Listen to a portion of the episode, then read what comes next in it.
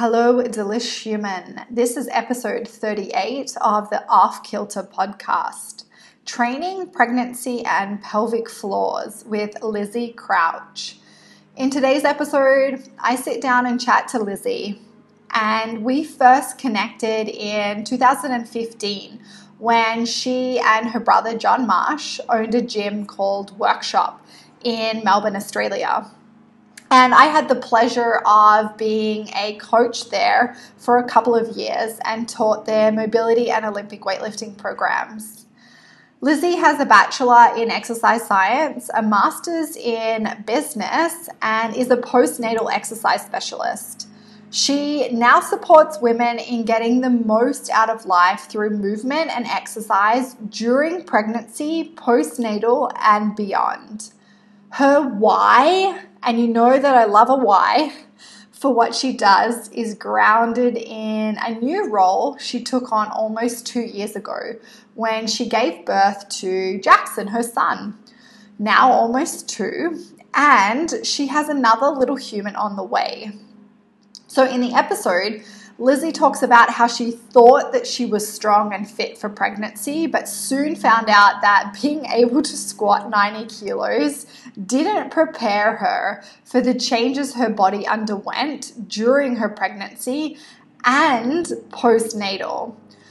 In this episode, we talk about training, her pregnancy, pelvic floors and the breath, body image, and so much more. Lizzie really wanted the tools to safely get back into the gym, onto the trails. She is an avid trail runner and back on her bike. She dived into the research to learn about how to start training again after the birth of her son. And now really supports women to feel strong and capable and not have a hesitation when it comes to exercise, pelvic floor health, and saying yes to training, movement, activity, and adventure. You can connect with Lizzie on Instagram at Lizzie J. Crouch, and her website is lizziecrouch.com. I hope you enjoyed this episode. I thoroughly enjoyed it. We could have talked about pelvic floors, peeing, and training for hours. Okay, let's do this. Episode 38 with Lizzie This Crouch. is the Off Kilter podcast. It is about breaking rules, listening to your ovaries, and coloring outside of the lines. Each week, we will connect and be in conversation about how to reignite your sexuality, feel powerfully graceful, and deeply connected to your body, all while navigating life. I am your teacher, Amy Kate Bow. Episode number right because I never do um, when I announce it. This is episode 38, and I'm sitting here with Lizzie. Uh, she is all the other way over the other side of the world in Melbourne or Victoria in Australia. And I'm sitting here in my apartment in Vancouver. Lizzie, thank you for creating space to come on the podcast today. No, no, no problem at all. My pleasure. I'm excited. I'm excited to uh, chat to you.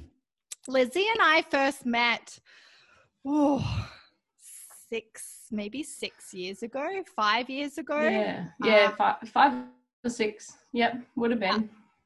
Yeah, um, I had the pleasure of working uh, with Lizzie and John, her brother. They owned Workshop uh, in Kew in Melbourne, and I came on board, and that's when I first connected with uh, Lizzie. So she's been on quite a journey uh, over the last few years, uh, and today we're mostly going to chat about pregnancy and exercise. Yep. Funny that, hey? um, so, Lizzie, where I love to start is a little bit about your story. Uh, and we don't have to go way, way, way back, but you have uh, such a cool story around your education, the work that you did with nutrition, and then the gym, and now uh, where you are. So let's maybe start with what you do now and yep. then we'll go and explore the why behind that and we can start a little bit further back in your story yeah awesome um, so now i well now is very very uh, little blip in time with this whole covid thing going on. Um, but it's actually been an, an incredible kind of shift for me as well. So now i guess my main thing is i'm working on education um, to improve kind of my knowledge in the space of working with women in pregnancy and postpartum um, and doing some extra specialty training in those areas. And that stemmed from me going into getting thrown into that myself, having my son Jackson two, he's almost two, so two years ago. And, um, you know, going into that, I thought I was strong. Like, here I was, this gym owner, like can squat heavy. Um, thought I had it all in terms of body strength and body awareness. And I guess what it taught me was I had no idea. And in fact, I was on the complete other side of that spectrum. Um, and also, I guess it woke me up to the fact that I've been working with women for years and years and years, and I had no idea. Like, so, so many women, I think, you know, they say 85% of the women you work with will have kids um, once you have a baby you're postpartum forever so yeah it really showed me how little i knew in terms of that transition um, and i wanted to i guess help women um, kind of explore that time whether that's through pregnancy um, and after and beyond and that carries all the way through to menopause. Like for me there's areas all the way through that are completely neglected um, and so yeah that's where my space is now. I'm now also pregnant so i'm 20 21 22 weeks. So i'm re i'm getting to kind of go over that again um, after being kind of mind blown with jackson and having no real idea to now going okay awesome this is a really good opportunity to be my own detective um, which then can also help other women later on. So yeah that's kind of where i'm at um, Which is, it's so cool. And this is why I really wanted to speak to you because I work pretty much all with women. Yeah. And you hear about it, you can read about it a little bit. Uh, you know, you can, they can tell you stories, but I feel like it's the experience of like going through it and learning, especially if you come from a training background. Because to totally. me, I think about it and I'm like, yeah, I would be fine. Yeah. like I'm and I was the same. yeah. I was the same. I because I've always wanted to have kids. I've always been one of those people that's looked forward to having babies and kids running around. And along with that, my whole life, it was like I really was always looking forward to being this fit, pregnant woman pumping out pull ups, um, you know, unstoppable. I will bounce right back. This, all the stuff now, which makes me feel ill to even say. Um, but I was that because that competitiveness, I know I was in a CrossFit gym. I've that competitiveness in comparison. Um, I couldn't wait to be that pregnant woman. And so when I was put into that position, you go, oh, this is really different. And the recovery um, plus, you're, you know, I think along my journey, my perception of training and why I do the the movement that I do or the exercise that I do has definitely changed. Um, but yeah, even more so now after having kids. Um, and so many women are in that position where now now we have social media as well, which is telling us we need to look a certain way and do it a certain way. Um, and yeah, I just want to bring a lot of kindness, I guess, to that space because it's really needed and understanding and empathy for those women. Because um, I know I know what it's like to be competitive and think you've got it all figured out and have no idea and i hear it i hear it very often. It's a it's a struggle. And i hear it i don't work with a lot of uh, pregnant women and and early postpartum but like we were saying before we started the podcast i hear it five ten years later that the struggle is still there around their body image, their relationship to their body, uh, and this comparison, this before, uh, before yeah. I had kids, or you know, this mom looks this certain way. Like, why do why can't I look like that? And so, I wanted to dive into this space a little bit, and uh, if you're open to sharing, uh, like some stuff that came up for you around, you know, you you come from like you said, you're in the gym space, athletic, strong for a lot of your life. Uh, and then you got pregnant. Can you talk about the journey with the relationship to your body? Yeah, definitely. So, I guess I was lucky in that my journey started a little bit before I got pregnant. Um, I was learning, you know, a lot through my brother John. We were standing in the gym, kind of understanding where the ego came into lifting and and he was having a lot of discovery in that. And so I tend to copy everything John does but also I was around a lot. So I was you know getting a lot of that learning from him. You know do I have to be the strongest girl in this gym? Do I have to always have the most weight on the bar? Because that's where who I was for a long time. Um, and so I'd already started to question um, why I was doing what I was doing which was gold because otherwise the pregnancy would have sidelined me even more, I think. Um, and I know, you, you know, your body's changing. That's the first thing that you notice is your body changes physically. You, you know, um, you start gaining weight. And then there's this whole psychology around how much should I be gaining? What should that look like? My clothes aren't fitting. You feel different. Um, you don't know what kind of weight you're going to gain or where it's going to be or what that's going to do to your mobility. Um, for me, it caused a lot of pain in areas that I wasn't um, aware of. So, like glutes and hammies were sore and tight because you're getting all this front load. Um, so, I think, yeah, I think I was really fortunate that that questioning had begun before, but it allowed me to further dive into that of, you know, I guess separating, yeah, the competitive Lizzie from the Lizzie growing a human being and being able to give myself a break. Um, and it was interesting. I thought I would want to be super fit and active through my pregnancy, and I just didn't feel like it. Um, I didn't have morning sickness. I was really lucky, but I didn't with this one either. But you know, I just didn't really feel like doing that much. Didn't feel like going to the gym. Didn't really feel like I felt like walking a lot. Um, I didn't feel like swimming, and I'm a swimmer growing up. A lot of people say that's the best thing ever, but for me, stretching out and lengthening just felt horrible.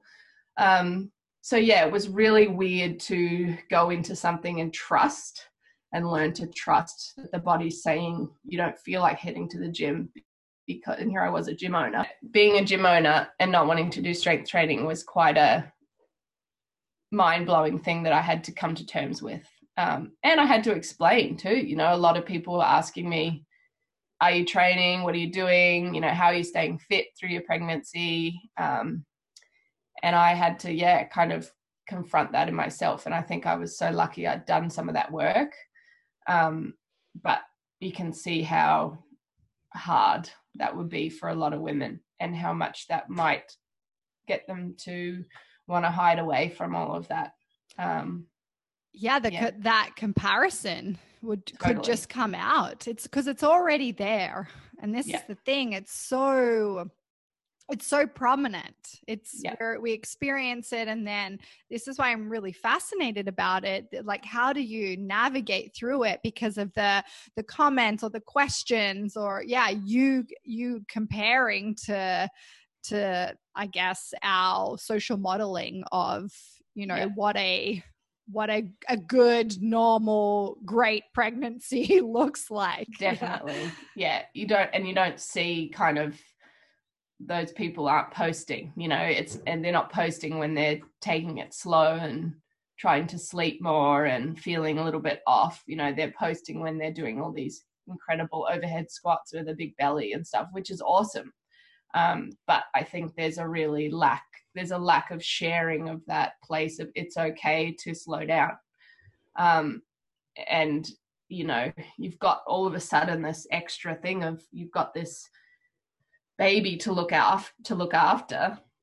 And there's not a lot of there's not a lot of communication coming back from the baby um, in terms of you know like this movement's okay or this movement's not or and all we we got to kind of navigate that on our own. Um, and so one of the things that i'm really passionate about i guess from that is saying what are you training for? And you're really big on this and i love it. Like what are you training for? For me it's like we're train i want people to be training or mothers to be training for motherhood because i know firsthand what it's like to all of a sudden be leant forward feeding for hours sitting on a crappy bed at 1 a.m in the morning and 3 and 5 and 7 um, i know what that does to my body which i thought was strong. Um, and rather than just avoiding movements that aren't good for pregnancy so rather than it all being about don't crunch or don't do this um, I would love to see it shift to be do this, you know, it's change your training to prepare you for this so that you're not in pain as well as not sleeping, as well as having this whole new thing to to figure out. Um, you know, I couldn't lie flat on my back, I reckon, for a year without pretty bad pain after having Jackson because my thoracic spine was so locked up. And I remember saying to people, like, when I had my checkups and stuff, I can't lie on my back. I can't sleep on my back. It really hurts. It was like, oh yeah, yeah, you know. Um, there's just no talk about that stuff. Um, so I want to kind of go, okay, this is what's likely to happen and what you're likely to feel like. Let's get you trained for that, so that that's not an issue, so that pain isn't an issue. Um, rather than let's just keep fit. You know, movement's great and exercise is great through pregnancy it's been shown to be you know fantastic for the mother for the baby for recovery for labor but are we just avoiding things that are no goes or are we actually changing the programming just like we would with an elite athlete in any sport what's specific to you what do you what's your purpose with your training and I just, I love that so much. Um, I'm a big fan of why and what are you, yeah, what are you training for? But I love that because you become specialists you become specialists totally. at at bearing children at becoming yeah. mothers and so it's like people are still training in a generalist way which is great to have that yeah. foundation but yeah what's missing is this this adding in like this specialty training. I just think of Olympic weightlifting. Yeah, that's a specialty. So I had to have a base strength and fitness, but then I do specialty exercises to like train my muscles and my joints yeah. and my body. And it's the same yeah. when you uh, are carrying a baby and then after you birth that baby, the, the positions that the body's in. Yeah.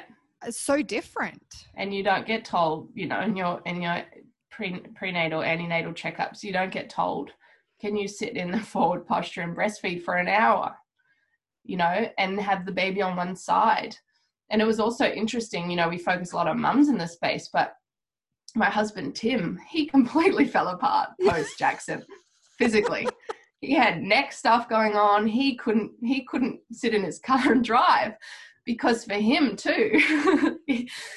Um, it was he didn't even have the pregnancy the nine months to progressively build the weight that i had. So for me it was like okay awesome this weight's not forward in my belly anymore but now it's under my arm or over here. But it was like i couldn't believe how and he couldn't believe how it was like you need to be strong in ways that you don't necessarily prepare for you know just avoiding crunches and and kind of impact stuff doesn't necessarily prepare you for one-sided and lowering cots are the stupidest design I've ever heard of. We need to address that because it it is so difficult to lower a, ba- a sleeping baby down into a bed and not hurt yourself if you don't have any prior understanding of that, you know. And here I was thinking I was comp- I was so set up for like you know I can throw a little kettlebell around, I can throw a baby around, but no, they're it's yeah it's that time in those positions as well that we underestimate um yeah and talking to mums that you know i know a lot of women are feeling it and then you have the recovery of your birth too um, and that's so different for every woman um, and if it's not rehabbed properly just like any injury it's going to keep like you say it's going to keep showing up three years five years ten years i speak to women at the gym i work in now you know 20 years down the track and they're still struggling with pelvic floor issues that totally started from their labor and birth. So, how does that in fact impact your movement and ability to, you know, be happy and functioning well into your life? Yeah, I've seen at least half a dozen women that have uh, this chronic kind of hip pain thing yep. going on. And then, uh, like, I had kids like 20, 30 years ago but mm. had this niggling hip pain and they were told to do you know loads and loads of pelvic floor like contract contract mm. contract mm. and then finally sent them to see pelvic floor specialists after i was working with them for so long and we couldn't quite figure out and they were all hypertonic yep like totally. just like the muscle was just like on so hard for so long and they yep. reported back that their hip pain started around giving birth yep yeah. Well, and and when I went in to look to to one of my appointments, it was how have you are you doing your pelvic floor exercises? this is when I was pregnant the first time, and I said I think so, like you know Kegels, right? And she was like, yep, yep, you know, just contracting and holding and seeing how long you can hold for, and all all about contraction. The focus was contraction, contraction, contraction. Since I've I've learned since like relaxation is just as if not more important than the contraction and and your core creates this container you know with your abdominals your diaphragm and your pelvic floor is this beautiful little container that is supposed to monitor pressure and function really well. Um, and here we are just contracting and lifting over and over and over but we're not connecting that with the diaphragm and the breath. And if we don't bring the breath into it in my opinion what what we're not teaching this container to work properly and if we want to get back into running post baby, you know, not immediately, definitely no rush there. But if that's something we do want, we need the that container to be doing that um, automatically. You can't be running and trying to think of how it's all functioning as a as a complex unit. Um, and, and that's what I, not taught. No, no. It's I just like no the idea. cycle and and your hormones and your period and your oh, and like totally. this is not taught. This stuff around, you know what? the this is the pelvic floor this is the container you know this is yeah. you, we need both contraction and relax like relaxing yeah. and yeah totally and the other the other issue there from coming from a strength and conditioning space you know completely the opposite and i learned to squat i learned to take a big belly breath push out and then um, you know basically bear down as hard as I could and squat as heavy as I could. And I tell women all the time, oh, it, no, it doesn't, it's no connection to pelvic floor stuff. You're fine. Um, and, you know, without sounding horrible, a lot of that comes from a male dominated industry where they can brace down. And yes, men have pelvic floors too. Um, so it is still a consideration for them and ab separation. Um, but what I learned, I guess, was that yeah, we do need to be careful in that space. And I want women to be able to get under a barbell and be able to do squats and not be afraid of prolapse or of pelvic floor symptoms and issues, which is a very real thing because of that container. And if we're taught to take this big breath and increase intra-abdominal pressure as much as we can and bear down, um, we are going to cause issues there. So I think it's really important and education in that space I'm really excited about um, because, yeah, we want to be contracting the pelvic floor on exhale, not on inhale. That's the strongest position, um, especially if there's any symptoms or weaknesses there.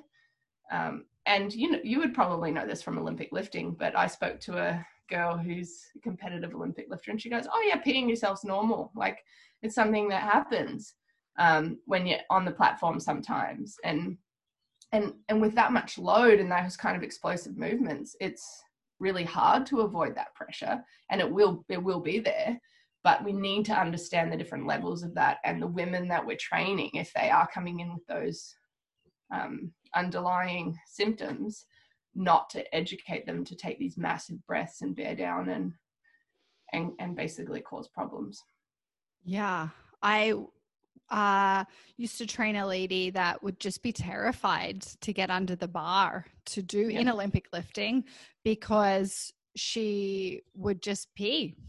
Yeah. Um, but she was told for so long, squeeze harder, squeeze everything harder, hold, take a big breath uh, when she was squatting and lifting. And Mm. then she went to a pelvic uh, floor specialist, and her work was just to relax. Like she had to Yep. sit on the toilet and like fully like relax to make sure like all the pee was out because sometimes it would be so like hypertonic that there would still be pee left in there and then she wouldn't really know and she would just keep going but Yeah. the pelvic floor specialist was like no you have to like learn how to like fully relax it Yeah, totally. And it's something you would never even consider, especially in that gym space if you haven't come across it. And you know, I didn't uh, exercise science degree. I didn't come across it. Yeah Like me it's either. shocking. Yeah, shocking. Like absolutely unbelievable. And I guess that it was like a no-brainer that drove me into the space because it was like I can't continue to train women without having an understanding of this. Whether they're 20, whether they're 60, 70, I mean it's all relevant. And hormonally we see those as we start to approach menopause, a lot of the a lot of those hormonal changes also start to cause issues again. So if you've got this underlying weak or super tight pelvic floor that hasn't been rehabbed, that's when those issues are going to come up again later. You might not notice it until perimenopause, and then you'll start to see kind of the leakage issues or the stress incontinence issues. But we need to know that now, you know, it's like with bone density work. We need to know that early, not wait for the fractures and the warning signs later. So, say if uh, like a female is experiencing something, something's going on, uh, and I know sometimes it can be hard to tell until there is deeper work done. And but say, um, you know, maybe a bit of leakaging, or um, what are some other common things that you see that come up? So pelvic pain, pressure, um, like that feeling like you need to pee uh, when you when you're exercising, um, the feeling like you've got something falling out, that that kind of feeling, even though you don't. Um, uh, yeah, those are basically your kind of key red flags. So if you're feeling those, and this does not have to be postnatal. Um, a lot of elite athletes, women, have these um, symptoms as well, and you know, it might even be less likely that they're going to talk about it because they haven't had kids. Sometimes it makes it a little bit easier. Um, so yeah, those those things, and all I can really recommend, and I didn't even know. Um, I was very oblivious, but I didn't really even know these people existed. But pelvic floor specialists or women's physios, that's the number one thing I would recommend. Somebody that you know knows what's going on, can assess can look at whether you're super tight, like you were saying, and how you're contracting and how that's connecting in with the breath. Um, is the very first place I'd recommend anyone to go. And I really think every woman after they have kids um, or a birth should go and see someone. And that can be cesarean or vaginal birth. I don't think it matters because you've got this really big change in load and how your whole container's working. Yeah, the the the weight, the weight system is completely different, and the pressure that it puts on the diaphragm and the abdominal muscles and down on the pelvis. Yeah, I think for nine months, it doesn't matter what kind of birth, either or. It's like this pressure. Exactly. And then you have hormones like relaxin that are changing the way all of your structures are. And, you know, for some women that are come into that, that are hypermobile, coming into that, into which is the opposite of what I was. But, you know, all of a sudden they've got additional relax, relaxin happening in their tissues. So, and that continues through breastfeeding to a certain extent as well. So, it, it's mind blowing it Yeah. goes on you know even that breastfeeding can be years post baby. So um, if you're do, trying to get back into impact sport or you're putting a lot of pressure on yourself to to get back which is this another word that i really hate in the industry um, you know you're going to have this massive mental battle when your body's really just kind of not set up to to do that right now Yeah, and also that you don't have the tools to do that Yeah. because getting back, it's not really going back. You can't No. go back. There's like it's going forward. Yeah. Because everything's changed. So it's Yeah. how do I take steps forward into Exactly. what whatever I want to do. And so when you're working with women and they uh, postpartum, uh, how do you support them on on taking those steps forward?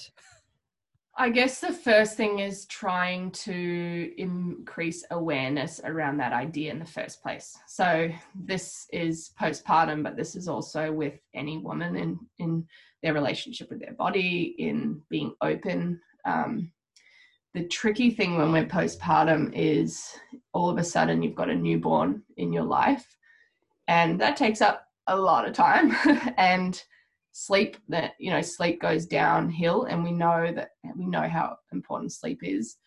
Um, so we're in this place of your body feels not right it doesn't feel like you. You might have these symptoms going on you might have chronic pain going on um, but you're also not getting adequate sleep and you're also trying to figure a lot of stuff out. And you're also often disconnected from your community. So if you were going to a gym before you know, and seeing people, or you were at work, or you're doing all these things, all of a sudden that community often gets a lot smaller. Um, so the hardest part in that is actually having these conversations and knowing that it's okay to be feeling completely overwhelmed physically, emotionally. Um, so that's the tricky part is i guess accessing so that's why it's important to have the education prior so pregnancy is a really good place to start to prepare our, uh, prepare for the postpartum period um, rather than waiting till that moment where everything just goes haywire. Is that talked about a lot?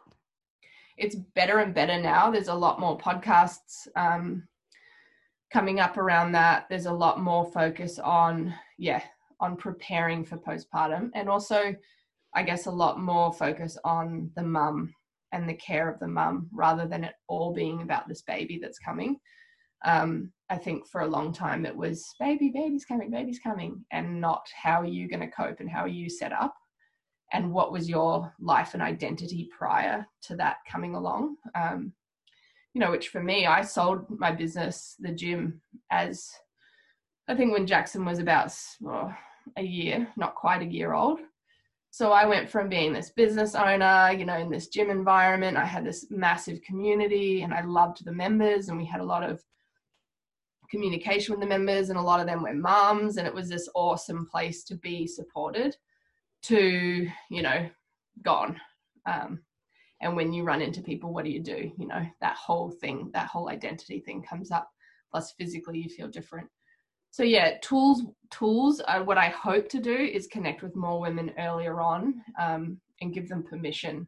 I think is a really big thing to kind of question this stuff and identify kind of what what their support structure is um, post baby and setting them up to be okay with giving themselves you know 40 days um, to or a month to just be with the newborn and not put all this additional pressure on themselves to train and you know i get i get um, inquiries for pt all the time or i get questions about returning to running at you know four weeks six weeks eight weeks postpartum and it's it's yeah it's sad because i think it's often the wrong reasoning behind it rather than yeah yeah we...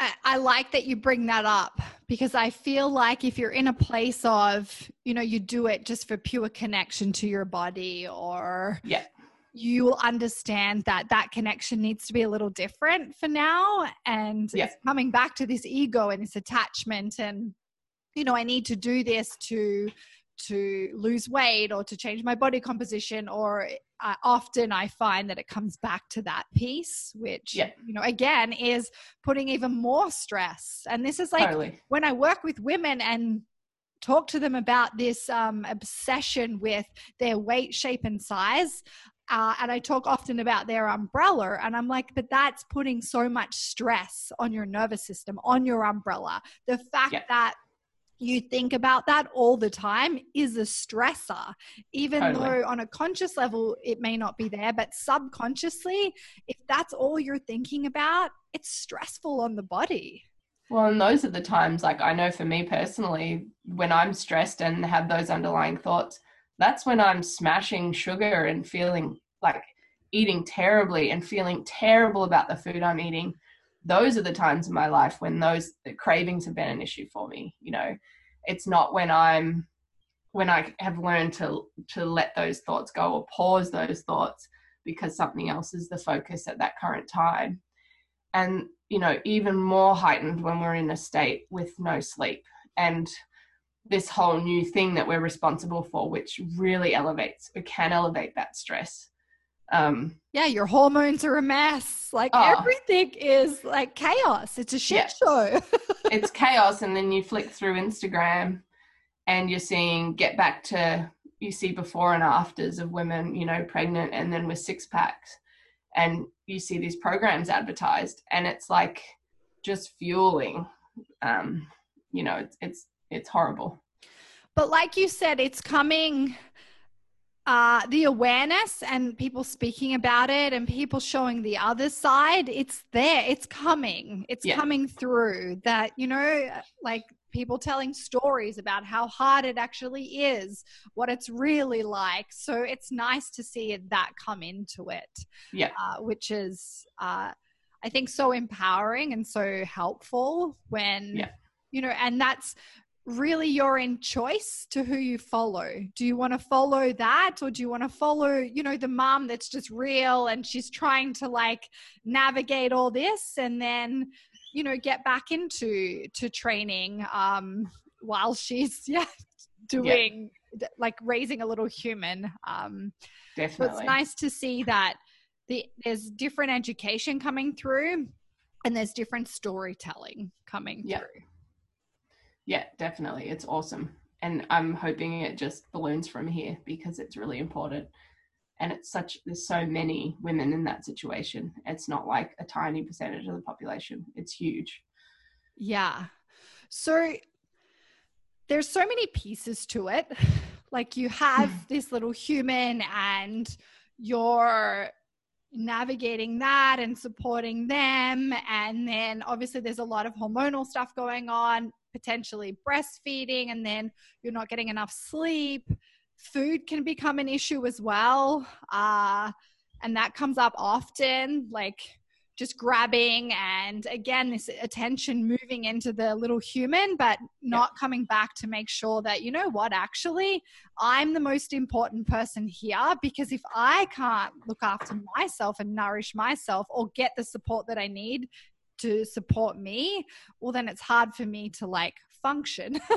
yeah. So the other piece, where are some other pieces for you? So we've got obviously the sleep is a big one to understand that that's going to be impacted. It's going to play a really big part in, you know, how you feel, how well you can recover, what you can do, and that can yeah. change. Uh, food obviously is another one. Um, and I know that you're big into to the nutrition side of it and you've been yeah. big in that space for a while. Uh, do you support them in that as well? Yeah, definitely. So you nailed it exactly when it comes back to the woman and the mum seeing themselves as a really important or the most important piece in the puzzle. Um, that's really hard to do. And we've kind of, I think the culture is around, you know, get dinner on the table for everyone else. Um, even if it means missing out on that sleep or you know a lot of women and i laughed when people told me to sleep when the baby sleeps and i used to go i get i get that time and that's it. Like at the moment i get 40 minutes a day in the middle of the day and that's it you know? So the last thing i want to do is go to sleep when i either want to be building content or i need to clean the kitchen or i need to do whatever. So it comes back to that permission. It's permission to you know what, leave the dishes there, leave the laundry there. Don't put pressure on yourself to build a business right in that period, for example. And I'm talking to myself with yeah. that.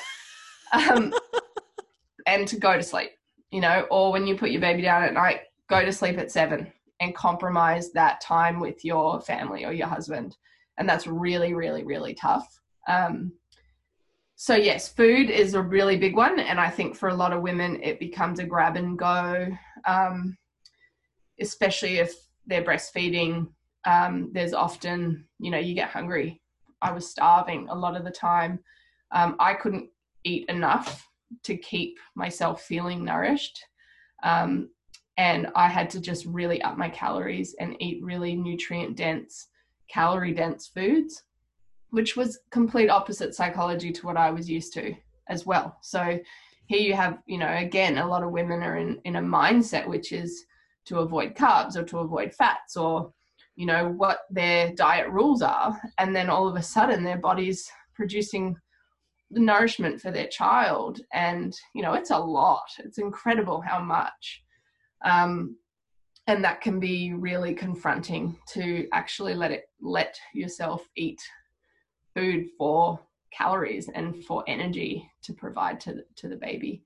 Um, so that's one piece there that I think again is is education is really important um, and giving permission to let go some of these rules that we've created that we may be holding on to since you know our teen years.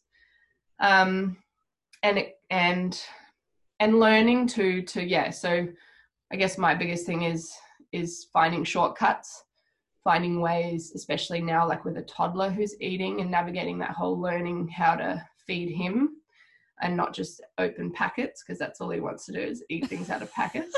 yeah. It's amazing what the marketing does even. I know that's all they want to do, oh, and they don't even packets. know. yeah, no. so tricks, you know, it's all about tricks and shortcuts, and not feeling bad about that. You know, how can we shortcut? Um, how can we do big cook-ups and freeze heaps for the toddlers and and there's there is a lot of accounts and a lot of food stuff out there. Um, you can get support in that. A lot of yeah ideas around how to how to prepare really easily. But again how to do it for the toddler or the kids you know immediately my brain goes to that rather than the mum. Um, so getting that help getting set up. A lot of women do kind of meal deliveries if they can. And if that's something they have resources for in that first 40 days or month after having a baby so it's something you don't have to think about.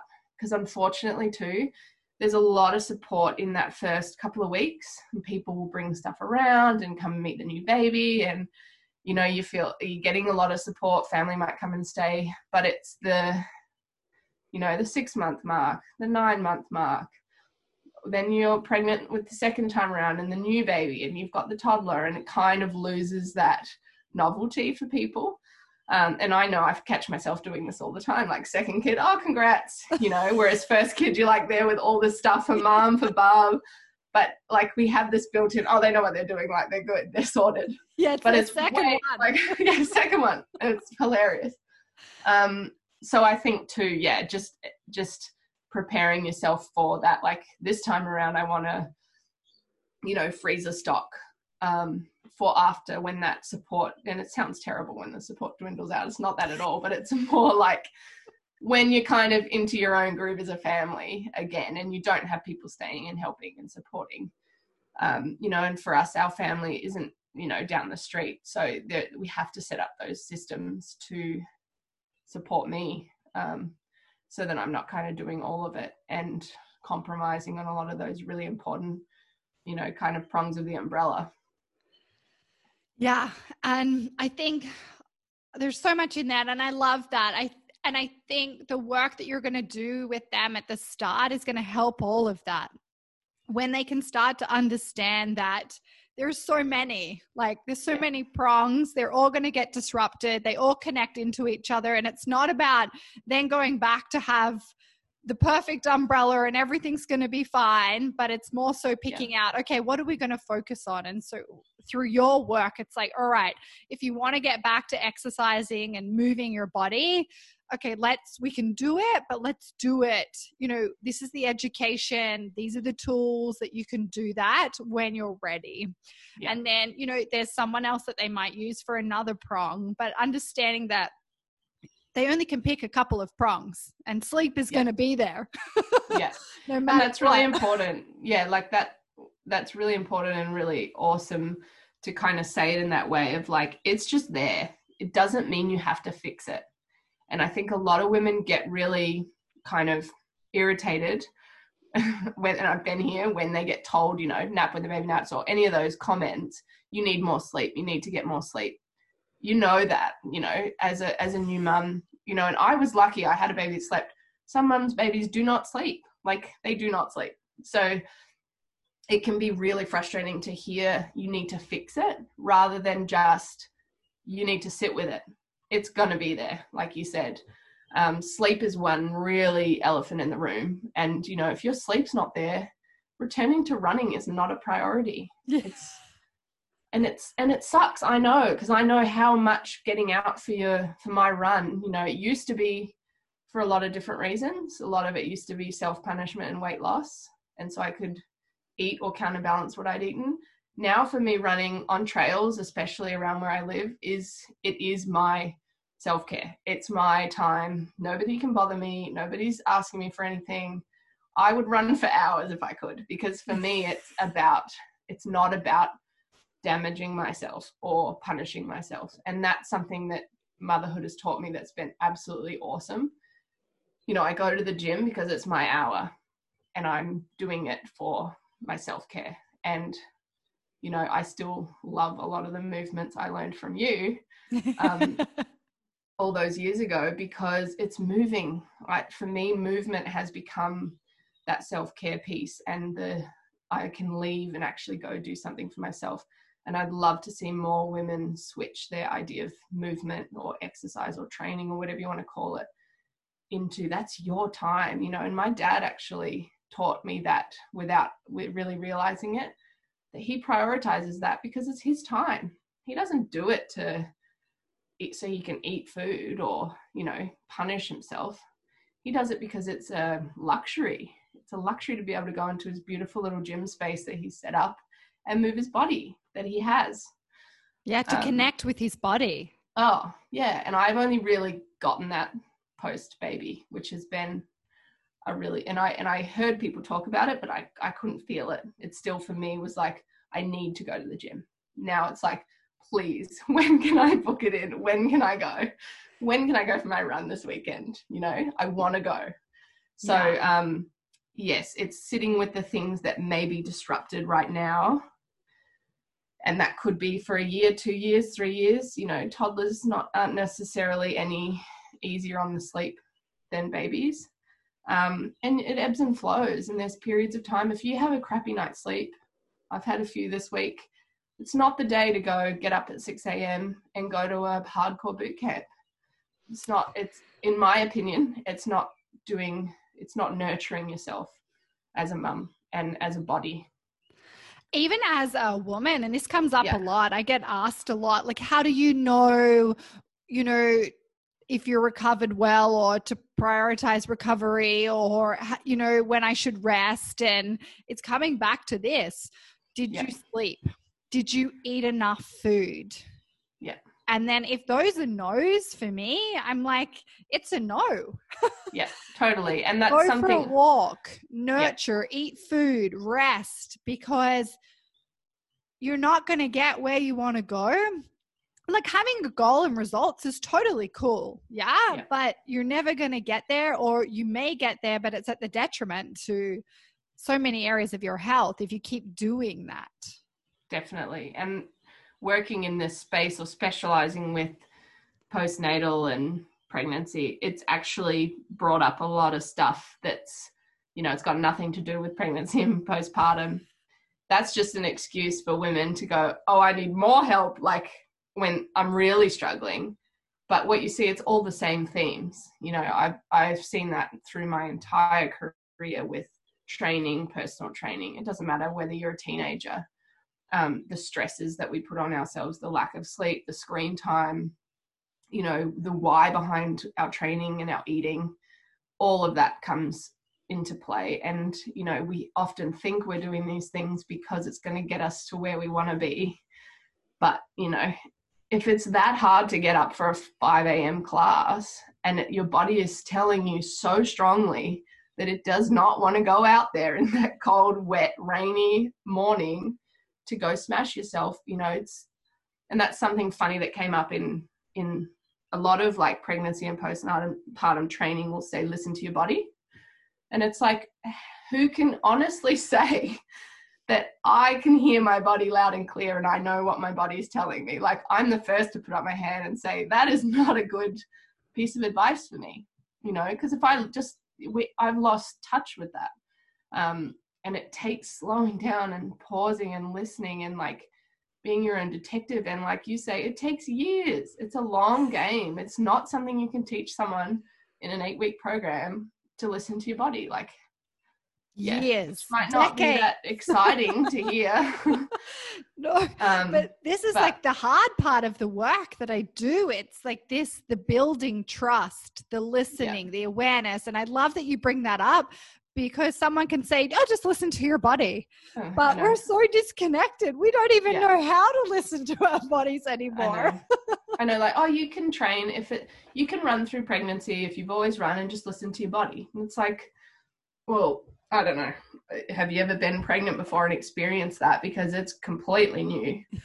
Um, and like we've talked about, you know, there's no going back to what it was before because it's a new, it's a whole new emotional place. It's a new physical place. And, and rather I'd like to teach excitement around getting to know the new person, you know, and that's what I come back to with myself. It's like, I'm getting to know myself as a mum. I'm getting to know myself pregnant again and it's different this time um, you know this time running feels terrible i feel like i have to stop and pee every five seconds so i know that there's this thing there that's like you know can i choose something else um, whereas at the first pregnancy i pushed i wanted to run a bit further throughout it and i felt good but you know it's kind of like why what what is the reason for that um, so yeah that was a long-winded answer to your question. No, I love it. There's so much in it, and we could speak for hours on this, and you, we could yeah. go deep on so many uh, topics. I, I, think where I want to finish uh, with it is just some things that uh, a woman could do. Actually, I want to hear about how you got back into running like before like after J- jackson and that little journey. If you could just t- talk to us about that that would be cool. And then we'll finish yeah. on a few tips that you could give them and our questions. Yeah cool. Um, so running's a good one because it it does also parallel to sport. Um, you know for a lot of women that play netball or tennis or um, want to get back into basically impact even boot camps and stuff can be an impact activity so with Jackson, I ended up having a cesarean birth. So I can't speak firsthand from the pelvic floor um, changes that occurred with a vaginal birth. But in terms of the confidence around that, um, it's basically, again, like I've said, it's completely getting to know who you are again. And I found the biggest thing for me was um, mechanically how my body moved and worked because all of a sudden you've grown this really big load out in front of you. So, like I said before, my glutes, my hammies were super tight, my calves, um, my back, my thoracic spine was locked up because it's all your posterior chains all working to hold this load, especially if you're running and trying to do all this stuff with it too, right? So, all of a sudden, whoop, that load's gone like that. I mean, you've still got weight in places and your boobs are different and everything's different, but you don't have that extreme um, babysitting out there. um, so, you know, to go and pressure yourself to get back into running, it can be a really odd thing for your body and your musculature to deal with. So that's one area. And I noticed that coming from my background, I could tell my posterior chain was super tight, super locked up. I needed someone like you in my life, definitely. um, so it was first identifying feeling different, um, identifying that my whole perception, my whole priorities in my life had changed. I actually signed up and did a, a half marathon, the Razorback run. I think Jackson was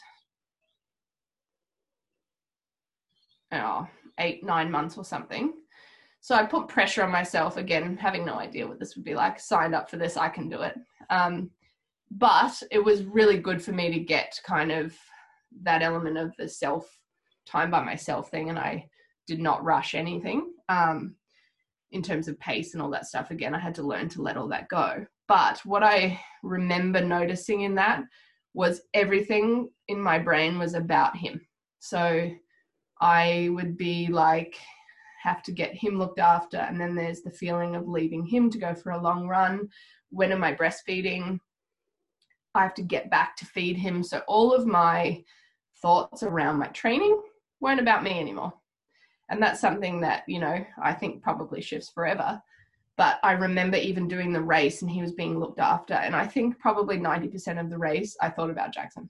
I was like, I wonder how he's going with this person looking after him. Um, I need to feed him. I wonder if I'll get back. Am I going to run this fast enough to get back in time to feed him? What if he runs out of milk? Like, honestly, it was this internal chatter was just problem solving him, which who was, you know, down in town and I was up on this mountaintop. So, um, for me, a lot of that was like, wow, like reflecting on that and realizing how much had shifted in terms of not only how I felt physically, but emotionally and that connection with him. Um, physically, I took it slow, um, you know, and I was fortunate to be learning about that process at the same time. So there's, I can, and I can give you the link for this, but the postnatal return to running guidelines are an amazing resource compiled by some physios in the UK. Um, that it's free share to everyone. Um, and they provide a lot of information around taking it super slow, what to look for before somebody is kind of able to go back to running. Um, there's certain testing you can do, certain things around sleep that you can look at, stresses. Um, but my biggest kind of pieces of advice, I guess, is start really slow, start with small intervals, little 10 seconds, 20 seconds, you know, 30 seconds. Even if you're a runner, start slow and let your body recover in your intervals and your time off, let your heart rate come down. Do three or four, stop. See how you feel the next day. You know, look out for those pelvic symptoms. Look out for how's your musculature feeling. Like you, the last thing you want to do is pull a hammy when you're trying to do a short little um, stint of running. So start slow, start short. Um, definitely something I learned, and I actually felt myself before I even learned it was that running up a gentle hill is much kinder on the pelvic floor because it allows us to shift the ribs forward. And I actually found when I was running pregnant, and even now, if I run or walk, if I go downhill, it's the worst position because you're put into that extension. Yeah. You can imagine you're running downhill like this in that extended position. Our pelvis shifts, and that's when you're feel more likely to feel pressure, get leakage. You know, it's the same with returning to skipping. We want to learn to bring um, stack the rib cage over the pelvis. Yeah, so it's an awareness around that, but running uphill kind of tricks your body into that, doing that a little bit, and being and thinking about that position. Um, and soft, soft ground. I mean, I've given up on concrete now. I don't run on concrete. I refuse but I'm lucky to be surrounded by trails. So if you can get to grass, if you can get to dirt, um, you also can get that connection with nature, which is a win-win. But softening that impact because muscular through your muscular system as well. If you haven't been doing it, you've had this huge shift in load and mechanics. Then that all changes again. And then you go and slam the concrete. You know, it's it's more likely to cause issues. And again, that's coming back to injury. Um, but with anything returning to anything, it's being aware of what to look out for, which are those same things like urgency, leaking, pressure, pain, the feeling like something's falling out. Any of those things you stop and reassess. And it doesn't mean you can't do it, but it's your body telling you, you know, there is there is warning postpartum for prolapses, and a lot of times it happens a year, a year and a half, two years following the labor, because that's when women think I'm ready to really push it hard now. And that's when a lot of the times, if it hasn't been rehabbed, it'll show up. It's not necessarily in six weeks post. Wow, that's amazing. I didn't know that. Yeah, it's, um, and stress is a really big factor in that too. Um, yeah, and the first couple of years is so stressful. Yeah, I had a friend who had a toothache and she was flying and she was really nervous about her tooth and flying and she was she'd had a baby oh, i can't remember exactly but it was months before that and she was bearing down because of the pain you know that feeling of like uh yeah and that's when she started to notice symptoms through the whole process was because later she had this bearing down and stress and was like, oh, am I going to get on my flight without going to the dentist? You know, silly thing. But, you know, you think of grinding our teeth or you think of stresses that might come up in other areas at work or family that could be emotionally driven. And that's where you can see, just like you discussed with your cycle, throwing things out of whack, it can change the way we actually push down or, you know, hold our bodies. Um, so that's, yeah, it's interesting. Oh, it's so interesting. and it's so, yeah, it's so fascinating. Uh, my biggest takeaways from today were around just like the lack of education about what it's actually going to do to the body. Even if you think that you're strong and you've been training, it's there's actually it's more complex than that. Uh, and i love how you bring up the the positioning of or the posture that you hold when you know you're feeding the baby or rocking the baby to sleep or and that can bring up a lot of stuff in the body that if you're not aware of that and you don't train it pain then pain mm-hmm. often comes up.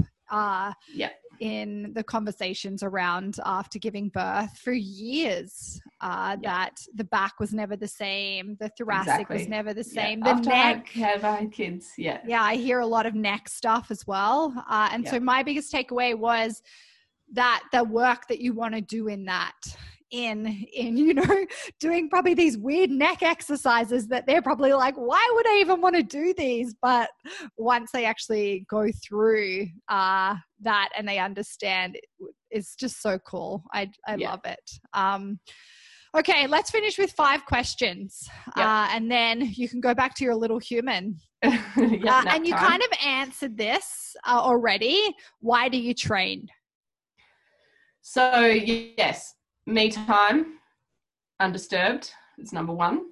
Number two, to be pain free. So a lot of my training now is around still focused on my thoracic spine, shoulders, posture, posterior chain. Um, yeah, and that's that's the main thing to feel good um, in my own body. Yeah, beautiful. Okay, number two, if you have uh, you have a billboard in Times Square and it's going to stay there forever, permanently, what does it say on it? Be your own detective.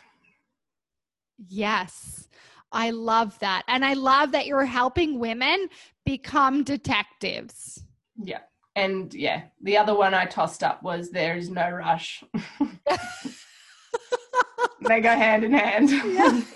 I love but that. that one up on a billboard might might change the energy of Times Square if it's there, you know. No, but yeah, those two things. That's beautiful. Be your own detective and there's no rush. Yeah. Okay, what do you like that no one else really likes? Oh, I like staying in and being a grandma and watching rom coms. Yeah. Um, and not socializing a lot of the time. Yeah.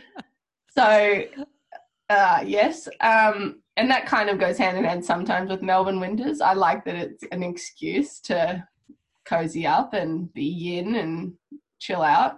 Um, food wise, I love eating capers right out of the jar. It's a bit of a fun fact on me. Love yeah. them. I don't think very many people that. really like that. Sauerkraut, capers, olives. They're my jam. Always oh, have been. Wow. okay, two more. Uh your top three favorite books. Um number one, Faraway Tree Stories by Enid Blyton. I like that book. It's nostalgic childhood memories. I can open any page and I can just read from there. um another one is Nourishing Traditions by Sally Fallon. Um, if you want to get an introduction into just amazing, nourishing food and the concepts behind that and cut some of the research behind that, I'd highly recommend that book. Really good broth recipes, especially for new mums. Um, yeah, great book. Number three, I the book that kind of changed a lot of my ideas around nutrition was Gut by I don't know if I'm going to pronounce her name right, but Julia or Julia Enders.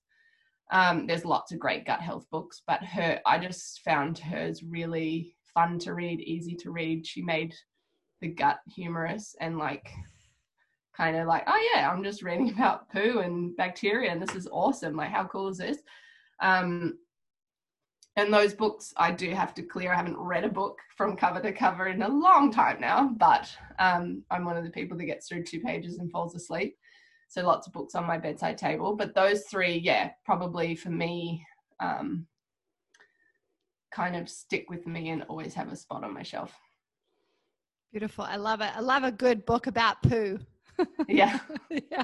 It's mind blowing. It's yeah. mind blowing. It's so cool. Uh, yeah. okay, last one. What three things would you like to be remembered for? Hmm. Um I guess my smile and my laugh, not because they're anything special, but because if I'm remembered for those, that I'm having fun, and I that's one of my values, not taking myself too seriously, um, which you know when I, I I was really good at that as a kid. I was one of those really quirky, always pulling faces, always just kind of no filter kids. um, I'd like to keep that in my life as much as possible um, and be remembered for that, uh, for being an adventurous mum um, and present mum and spending, you know, quality time. sounds cliched, but yeah, kind of showing my family and my kids that there's a world out there and we can have fun in it and doing outrageous things, just being outrageous. Um, the other one would be, let me think. What would I want to be remembered for? Oh, mind blank. Those two are amazing. Yeah, they contain. A lot of. We don't need to have three. Let's say not There's taking myself too there. seriously as the third. Yeah. yeah. Yeah, I love that. Okay, Lizzie, where can uh, people, women in particular, find you and find some information? Um, so I'm probably the most frequent on Instagram at the moment because it's short and sweet, and I can do it in 40 minutes, um, which is Lizzie with a Y J Crouch. Um, and then I have a website, but it definitely is going to be there's just a little bit of information on there, but it's just Lizzie Crouch. So yeah, those are probably the best tools. And if anyone has any questions, I'm more than happy to share resources. There's some amazing resources, amazing podcasts um, in this space. Just send me a message or an email through any of those, and I can happy to share information. Um, Beautiful. I actually might get you just through an email to send me a couple of uh, links yeah. of resources, and I can pop them in the show notes. And so. Yeah then they'll be there uh, if Perfect. some women want to dig deeper and start to learn more about it. Yeah.